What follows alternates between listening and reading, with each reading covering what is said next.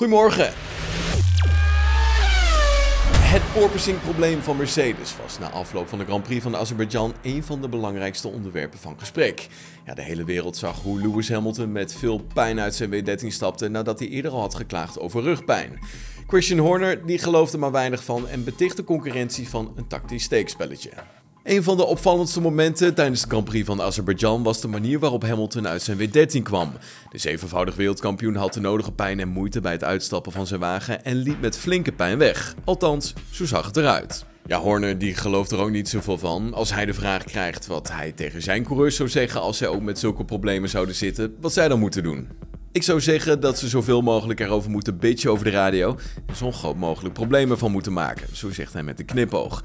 Ja, het is zeker oncomfortabel, maar er zijn oplossingen voor. Deze zijn echt wel nadelig voor de prestatie van de auto, maar ja, wat is dan het makkelijkst om te doen? Klagen vanuit een veiligheidsaspect? Ja, elk team heeft de vrije keuze. Je kunt zelf de rijhoogte van de auto bepalen. Het zou oneerlijk zijn om teams te bestraffen die het wel goed op orde hebben tegenover de teams die het doel misschien hebben gemist. Ja, ook Olaf Mol vraagt zich in het racecafé van Ziggo Sport hardop af hoeveel pijn Hamilton nu daadwerkelijk had.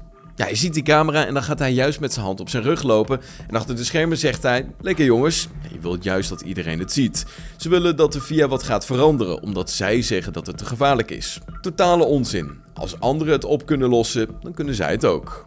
Ja, Ferrari had echt een pechweekend. Mooier dan dat kunnen we het ook niet maken. Het team zag namelijk Carlos Sainz met hydraulische problemen uitvallen. En niet veel later was het Charles Leclerc die zijn motor zag ploffen. Terwijl ja, de betrouwbaarheid bij Ferrari dit seizoen, begin dit seizoen, juist een van de sterke punten was van het team. Naast Ferrari hadden ook enkele klantenteams van Ferrari technische problemen. Toch is op dit moment nog niet bekend of die uitvalbeurten zijn veroorzaakt door materiaal wat van Ferrari is gekomen.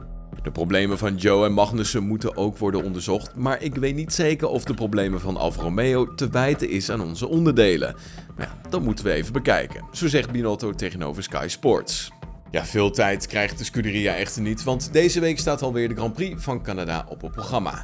Ja, het grappige was, tijdens de persconferentie kreeg Max Verstappen een tik op de vingers van de perschef, want toen hij de vraag kreeg ja, wat hij nou precies vond van de hele Leclerc-situatie, antwoordde hij met, ja, shit happens. Nou, dat was iets wat de perschef niet wilde horen en antwoordde gelijk met, ja, we proberen het netjes te houden hier.